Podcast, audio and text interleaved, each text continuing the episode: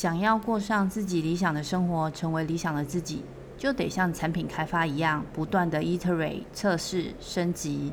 尽管导入了新的功能，甚至安装其他公司的 SDK，不管多完美，我们也一样有 bug。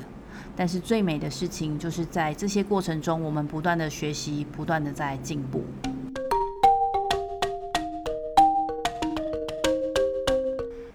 欢迎来到姐妹有被共 Zebra Talking Bar Kelly 讲，我就是 Kelly，你今天好吗？今天呢，我要来剖析我自己。虽然觉得有点赤裸，可是其实也非常期待大家对我的反馈。我相信多数我的朋友们都没有真的知道就是这样的我，因为我好像总是很神秘，又好像看起来很高傲，还是更多的应该是工作狂这样子。所以我自己想要记录下这些经历，也许某一天我老了，我的孙子可能可以从这集的节目认识 奶奶或者是那个外婆，这样，又或者是我快要老人痴呆症的时候，我可以回放给自己听，因为某一天也许我会忘记我是谁，对吧？有时候我喝一边一边喝咖啡，什么都不不想的时候，我就会去思考哦，我要怎么样让我自己有的经历呢，去分享给别人，因为。我觉得我经历过非常多有趣的事情，但是我也真的也不希望别人像我一样，因为过去的时候，如果我知道能够找人协助，我觉得可以少走非常多的冤枉路，因为很多的时候自己就很像那个仓鼠啊，在那个轮圈里面瞎跑，徒劳无功。我最近常常听中国的一个歌手叫毛不易，他的歌叫做《消愁》，这首歌就是号称用八杯酒来敬人生。我也真的觉得歌词写得很好。这首歌里面有我们每一个人这辈子都会有的各种的渴望，各种的愁。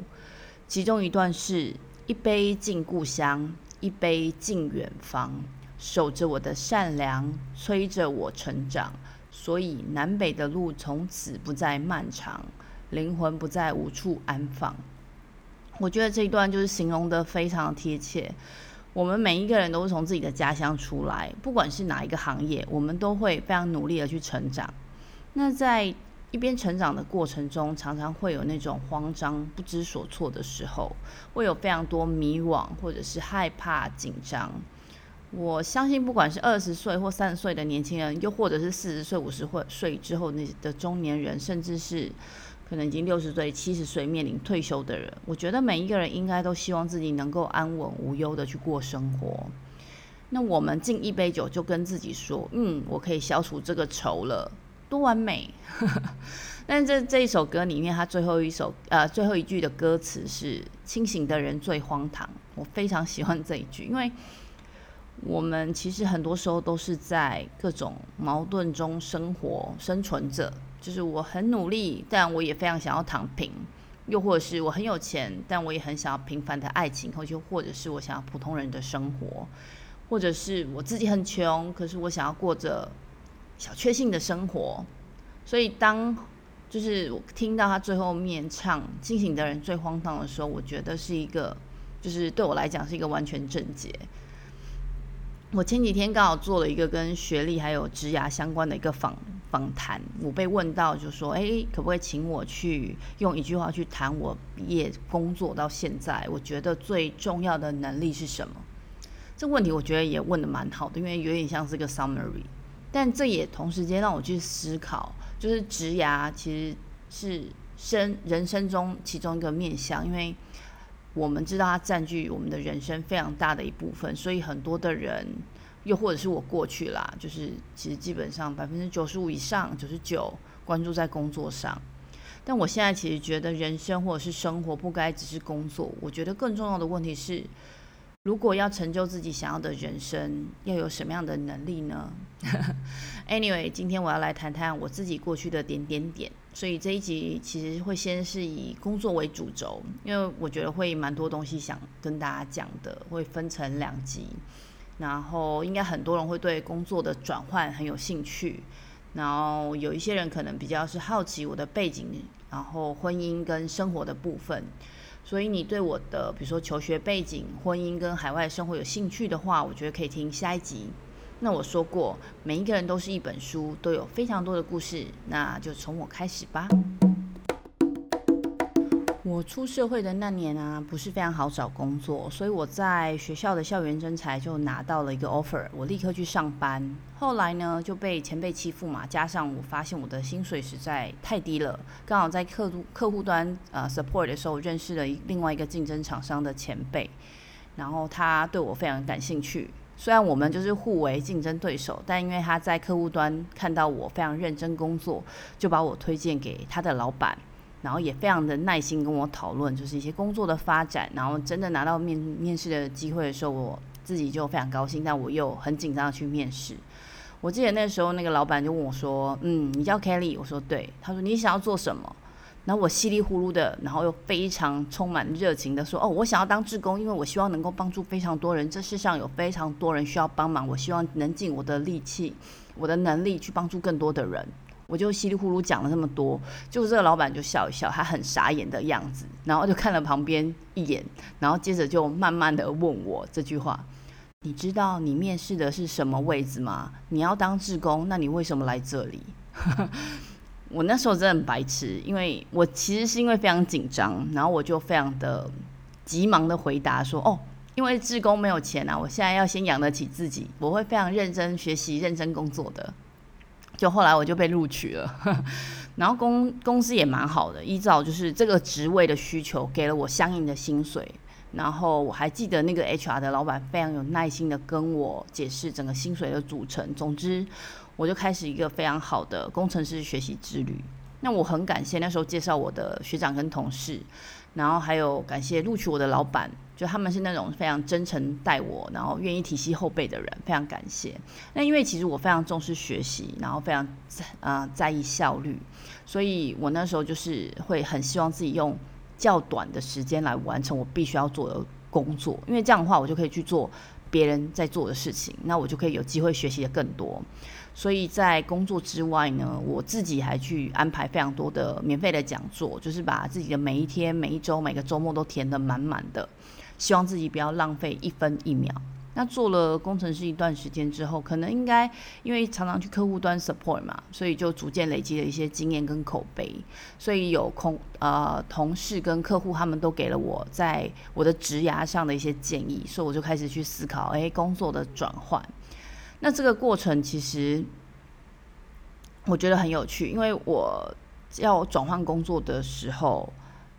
没有没有这个经验嘛。我那时候其实有一段时间就是在转换，那可能每一天可能几天吧，就这段时间我都觉得我没有办法呼吸，因为我太紧张了，我不知道该怎么去思考，我不知道用什么面向去去想自己，然后也不知道是不是对的决定，然后那时候我就只能去。找我的好朋友，那他们已经在工程师的这个领域里面做了一段时间了。那他们非常鼓励，说我也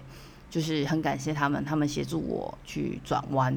但是这次的经验呢，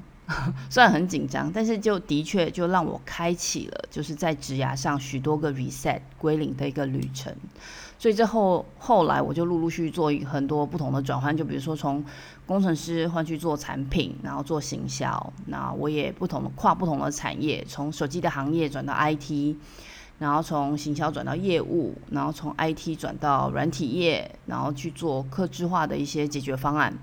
然后我还有机会去就是学半导体相关的知识，然后我还去销售 security 的 IP 去。那时候是从零到有去拓展台湾跟亚洲的市场，听起来有没有很厉害？我觉得，嗯，很多人就是想要转换，又或者是转换之后，像我这样子，我觉得就是会有非常多的理性跟感性的拉扯，而且我们其实还得要兼顾很多不同现实跟就是你理想跟现实的一些考量，因为我们还是会有一些幻想嘛，或者自己的呃期待这样子。所以这也是非常非常多人问过我说：“诶，Kelly，你是怎么做工作的转换，包括职位的转换，或者是产业的转换？”其实我会觉得，呃，就我过去的经验，不管是工作内容还是产业的转换，其实去接触新的世界，就新的领域，会能够很满足我的好奇心。所以，当一个工作或者是阶段性任务完成的时候呢，我自己就好像会习惯，哎，应该好像到时间要归零了。那我的幸运当然就是让我觉得啊，换工作好像很轻松、很简单嘛。我知道怎么样去把不同的 competence、不同的需求全部都补起来。我如何用我上一份工作的能力带价值到下一个工作？那我就觉得，哎，这就是我自己的成功的习惯哦。而且这个成功的。的习惯的副作用呢，还可以让我的薪水升级得很快，所以当然我就会觉得很美好。但是故事当然没有这么美好。就在我自己觉得很成功的一个状态的时候，我被离职了。这个被离职的过程，我觉得算是有趣的，但不是非常重要，所以我就先不说。那我刚刚讲到，我觉得就是一直换工作这件事情，就能持续为我带来，比如说加薪啊、升级啊。过去我就非常自信的觉得，哎呀，没有什么工作我不能做，只要认真学习就好。但是其实默默的这件事情已经发展茁壮成为一种自大跟狂妄。所以被离职之后，尽管就是我跟前公司就达成一些和解，但是我仍然个人心里面还是没有办法接受被离职的挫折。那时候我整个人很像就是被按下暂停键，我完全不想要出门，我也不想要去承认我就是个 loser，然后我脑子里面想的就是啊，我多么的努力的把这家公司从建立公司的产品跟服务的定位啦，然后我自己想办法做海报、广告文宣、架网站，我自己一个人呢，我想办法去参加各种 roadshow，拉着行李箱，拿着 demo kit，一天一个城市的去跑。然后我们是没有 HR，没有 team building 的 budget，我自己自掏腰包来办活动，一点一滴的去建立我的团队，没日没夜的跟我的团队去研究不同的产业跟生态，我非常绞尽脑汁的去帮客户找到他们的市场区隔跟差异化，好不容易现在有了一点样子，但我被离职了，所以那时候我就是卡在一些非常应该说卡在非常。遗憾的状态，然后觉得很可惜，我觉得很不甘心。但是因为我自己卡在那，这世界还是正常在运行着。我那时候日记本有满满的抱怨跟很多很多的自我否定。那因缘际会下呢，我就呃跟我的保险业务，那时候是我姐姐同学，进入了保险行业待了一段时间。其实做保险业务是我从来没有想过的事，却。竟然成为我自己觉得是我职涯里面非常重要一个学习跟反思的一个时间。我被离职的时候，那时候我非常害怕，就是那种一朝被蛇咬，十年怕草绳那样，就是我非常逃避，我不想面对，甚至我觉得哦，科技业多么的可怕跟残酷，的确还是啦。但那个时候我就因为学习保险的知识嘛，有很多的保险知识跟产品。就把我的时间都填满之后，其实那时候我在协助客户做保险的规划的过程中，发现非常多的人跟我一样啊，或者是我跟多数人一样，我忽略了我自己，就非常忽略。我那时候就是觉得生活就工作，什么都没有，因为我们都不在意自己。所以呢，因为这一件事情的。激发我，就是开始重新去思考，说我要重新去掌握自己的人生。毕竟那时候我还要照顾我的家人，我每天睡睡醒，分分钟都要付各种生活需要的费用嘛。就像我自己会帮客户去规划每一个里程碑，我也开始去思考，诶，我自己的人生，比如说人生三个阶段，毕业之前啊，开始工作之后到退休，从 finance 的角度有什么风险，怎么规避风险。而工作呢，从开始工作一直到退休这段时间，我们可以分个几个阶段。比如说，你的职涯里面会有探索，你要建立你的工作的 capability，你要维持在某一个阶啊、呃、状态，你要怎么样成就别人？我觉得每一个小阶段，每一个人其实也都可以去思考自己的能力，又或者是自己对自己的期待。从金融业或者是保险业这里面来看的话，我们常常就是用数字来说话。其实一眼就可以看到缺口，就是 gap，然后接着就知道说我要怎么去选择自己需要的解决方案。另外一个我觉得还蛮好的地方，就是当保险业务，我可以或者是我觉得很幸运的去聆听了非常多人的人生故事。我们每一个人都是平凡的人，但是我觉得每一个人要做一件事情，或者是花费这么多钱，都是有原因的，所以。多数人就是我那时候的客户，每一个人在规划保险的时候，多半都是希望自己透过呃我的努力，呃，我预先的规划，我可以成就我自己爱的人，或者是成就自己未来想要过的生活。所以我自己非常喜欢我在保险业的那段经历，因为我自己学了很多的金融知识，然后法规，而且我觉得我从做保险的这个工作的框架跟流程里面，我找到我自己对人生的定义。就是我人生的定义不能只是工作，不是我的老板或同事，呃，来定义我，或是产业的职称，我反而是会觉得我想要知道是我能够呃带来给这个世界什么样的价值，或者是我自己想要得到的价值是什么。所以那时候我的身心有非常多的冲击，有非常多的不敢，就是我不敢做这件事情，因为我我有很多的不愿意。有很多的不希望，很多的不想要，我很多抗拒。但其实也因为这个过程，它带给我非常多的可能，带给了我一些改变，带给我一些突破，一些机会，还有非常多的感动跟快乐。所以我觉得我以前都是那种很幸运嘛，上天给我非常多的 privilege，就是幸福跟幸运，所以。我觉得我非常感谢，就是那段时间在保险业的这段时间，不管是客户或者我的主管前辈给我的各种建议，因为其实这些建议都是一种力量，所以我就能够更坚强的去面对我的下一步。嘿哟，请让我自己试着为我的服务打个广告吧。我相信许多听姐妹有北共的朋友都有非常多不同的经历，也面对不同的挑战。我总是从 How are you 这个问题来开启与学员之间的对话。每一个人每天都有不同的事件发生，串接起来成为我们的人生。而很多人在自己人生的不同阶段，或者是不同的转折时，会遭遇各种各种的迟疑或者是挫折，也就是我们平常讲的人生卡关。这都是非常常见的人生历程。Kelly 劝打扣的目标呢，就是在帮助人生卡关的学员们去做自我觉察、自我认识。每一个人都有不同的天赋与自己天生的个性，所以我也会协助学员去增加自己的自信，建立成功的习惯。这样每一个学员在未来面对不同的人生关卡与重要的里程碑时，能更从容的去处理与解决困境，进而成为更好的自己。我们不一定只能从工作中得到成就感，人生中有非常多不同的面向。群居动物的我们也需要爱、受人尊敬和获得肯定。如果你又或者是你的认识的朋友中，发现自己常常焦虑着未来的规划，却不知道自己的人生方向，想要做却总是无法顺利进行自己想做的事情，又或者是你正在面临着人生中重大的选择，需要有人能够协助引导。我现在推出了短期的人生教练服务方案，通过一到四次的咨询，我会手把手的帮助你自我觉察、认识自己，一步步找到人生的指南针，创造自己独一无二的人生蓝图。当别人问你 “How are you” 的时候，你能更自信的回答他：“我真的很好。”不管人生遇到的任何情况，都能继续乘风破浪、披荆斩棘，享受幸福的人生。有兴趣的朋友，请到我的 IG Kelly Chan 点 CO 私讯我。姐妹有被供的听众都能享受一次免费咨询哦。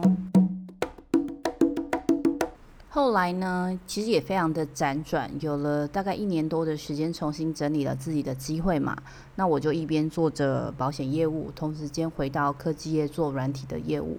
那时候我在科技业获得就是老板、同事还有客户们的认同，我也感到非常的满足。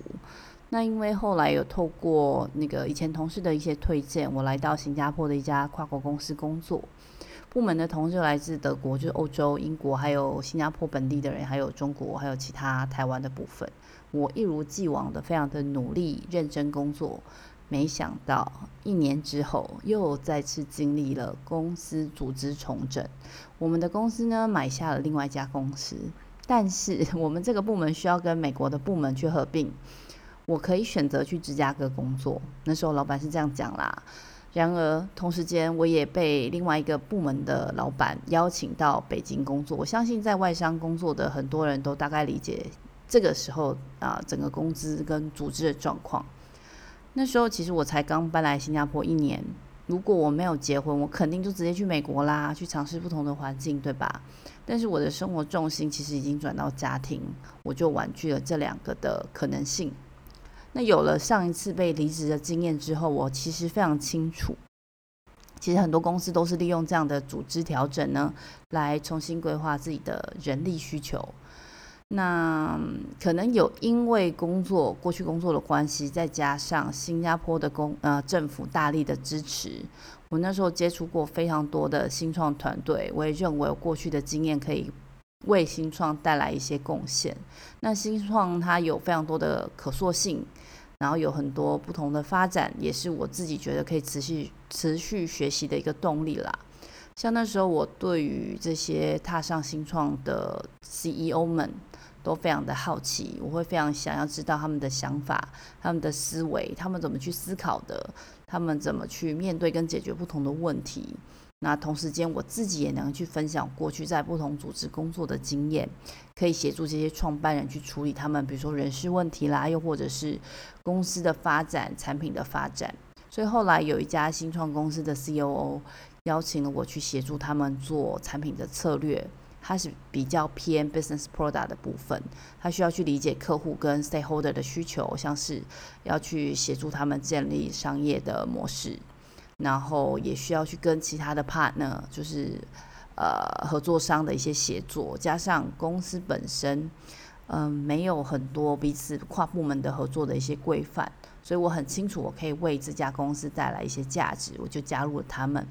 那尽管在不同的新创工作啦。嗯，产品文化、同事或者是各种方向都是很不一致的，但其实我觉得共同点就是我遇到的每一个人，就同事们，大家都非常的有活力，大家都非常的想要解决问题，大家都对于改变这个世界充满着热情。新创的变动其实非常的大，不管是资金、品牌、资源、能见度。其实我觉得多数的人都非常有危机意识，那其实也代表就是员员工对于这个工作的安全感是比较低的，所以在这样的状况下，其实很多时候会衍生出没有工作效率。如果你的热情不在的话，因为大家都在焦虑就是工作的存续度嘛，所以我后来就发现，在新创组织重整啊、资金不足、人员流动率高，甚至就是有些公司倒闭了，这些都是常态。唯有就是自己不断的去扎实自己的能力，对公司能够带来贡献，你才不用去害怕跟在意别人的眼光。那在科技业，其实步调都非常的快，我们很多时候根本没有办法掌握很多的资讯，我们就要追赶着专案的进度嘛。所以当公司的状况不好，其实我在新创里面也有非常多经验去执行要裁员的这件事。每一个面试我或者是我录取的员工，对我来讲，我都是那种。啊，非常认可他们，又或是觉得他们非常重要的。但我当我需要就是面对着他们说出请他们离开的话，其实很多时候我都会觉得我做得不够好，可以做得更好。那也甚至会去自责，是不是我自己的能力不足？那因为有非常多复杂的外在因素跟时间的压力。我记得那时候我一直就是在写日记嘛，这个自我对话或者是 self reflection 的这件事情，已经没有办法完全解决我。那时候内心的纠结，所以后来我就先去做了心理咨商，然后后来接触 life coach，就是人生教练，我才发现什么叫做固步自封，什么叫做原地踏步。因为我把我自己的思想封印在过去，就是过去的 glory，我一直用过去我以为的成功的方程式，重复的解决各种已经产生非常多变化的问题。那我以为可以用那个方式去，就是过去曾经用的方法去继续成就未来的自己。所以换句话说，我就陷入了另外一个状态，我没有办法真正的面对我自己。前几年我一直都觉得自己的抗压力很差，后来真实的去检视过去不断累积的各种经验，其实我也真的承受了非常多人不能承受的压力。我自己在学习 coaching 的过程中，有当过 coach，嗯，应该说有当过学员。那时候我觉得我没有害怕，或是我我会非常放松，因为我那是一个就是中立的第三方听聆听着我的问题，然后他陪伴着我去透过不同的角度的思考去引导，让我能够去找到我自己的盲点。尽管我们都听过，就是人生本来就没有标准答案的。但其实我发现，我其实一直都没有意识的去封印自己思想的思考的能力。然后我其实还会去渴望一个有一个正确的答案，或者是渴望一个绝对正解的那种状态。所以后来呢，我就一边工作嘛，还是会去做那些自我的探索。每天日复一日的工作，我就忽然间发现，这不是我要的生活。因为我已经发现我不能好好的思考了，整个整个思绪是乱的了。那我就跟我那时候工作的新创的 CEO 约了一个会议，然后就开始哦报告，跟他说我过去嗯过去的一段时间在公司的贡献，非常感谢他跟同事啊客户们给我的机会，但是我现在需要 take a pause，离开目前的职位了。其实我自己现在想一想啊，在按下暂停键的那个时候，其实我已经知道跟觉察自己的状态。然后过去也花了非常多年的思考还有准备嘛，一直想要往自己想要的生活前进着。但是这一次我非常的欣慰，因为这一次是我自己有意识的去按暂停，让我的自己的嗯脑袋可以呼吸。那像去年我开始做 podcast，其实就是一种我自己觉得让自己重新启动新人生的一个过程。我非常感谢这些经历，让我成为了一个。有故事的人，讲到这里，我想要跟大家分享一个故事。因为一开始我做 mentor 嘛，我有一个学员，他面临一个窘境，因为他那时候这个这个学员他前一个工作结束了，然后他的工作签证只能撑一个月，那下一个工作过两周了，就是还没有着落，那他不断的投履历，一直没有好消息，他非常的自卑，他觉得自己很没用。很无助，因为他好不容易就是打拼到现在，他不想要也不愿意回到他的家乡，因为他会觉得他是来自一个小城市，没有什么发展的机会。那因为时间非常的紧迫，所以短短的两周，我就总共跟他聊了三次，重新去检视他的才能、他的呃天赋能力，然后重新去定位他想要做的事情，调整了他的履历。那么从我跟他的谈话里面，我可以看到他就是谈到自己的梦想，他的双眼会闪闪发光。在第四次的对谈之前，他就传来一个讯息，因为他已经拿到了一个 offer，他决定要接受，并且他要赶快的准备到美国去找房子了。他非常感谢我的协助，他一直就是想要问我说，我为什么想要帮助他，愿意帮助他。我那时候的回答啦，就是因为淋过雨，所以能够感同身受，会想为别人撑伞。但后来他去美国，我们就没有联络了。其实我自己当 product manager 产品经理非常多年，我从就是那时候第一次做产品跟团队合作，或者是跟呃客户合作，我觉得都有非常多的不适应。同时间，其实在做产品的过程中，要非常 open mind 的去做 retrospective，就是那种检讨的呃会议。那每一天的 daily scrum up、stand up、um, scrum meeting 都会要去检视进度。也需要去找到，就是被协助，又或是自己需要完成的任务，就所有东西都是自主的嘛。那我们就会去定义一些产品开发的里程碑，但其实很多时候我们是没有办法百分之百的知道，或者是真正的去定义我们要做的事情是什么。因为每一次的软体更新或者是进版，都可能改变了我我们自己原本以为的需求，或者是客户想要的东西。每一个我以为，或者是我们在团队开发过程中以为会更好的改变，也有可能会升级失败，然后要 roll back 回回去那个旧的版本。所以我觉得应用程序或者是软体产品的开发，跟我们自己的理想人生蓝图是有类似的逻辑的。就比如说，我们想要过上自己理想的生活，成为一个理想的自己。就得要不断的 iterate 去测试、去升级，尽管导入了新的功能，或者是 安装其他公司 SDK，不管多么完美，我们都还是有 bug。但是其实我觉得最美的事情是，在这个过程中可以不断的学习、不断的进步。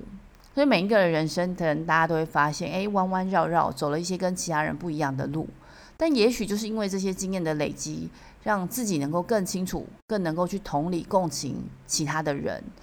也许，嗯，在听姐妹围共的你呢，正处在一个人生的转折、转弯处，又或者是你在你的人生里程碑的转换站。我很希望，也很高兴，可以用我一点点的能力去倾听、陪伴跟引导，支持你，开启你下一段的人生旅程。最后，我还想说的是，我真的非常感谢你听到了这里，你愿意花这么多时间聆听，真的很让我感动。如果你喜欢这集的节目，又或者是觉得姐妹有被共带给你一点点温暖或者是帮助，希望你能够订阅或者是到 Apple Podcast 给我五星评价或留言写信给我。我的 email 是 newbiehipster@gmail.com。我也会努力的透过这个节目跟大家一起学习成长，透过各种的话题来连接世界不同角落的你们。我是 Kelly，我们下期再会，拜拜。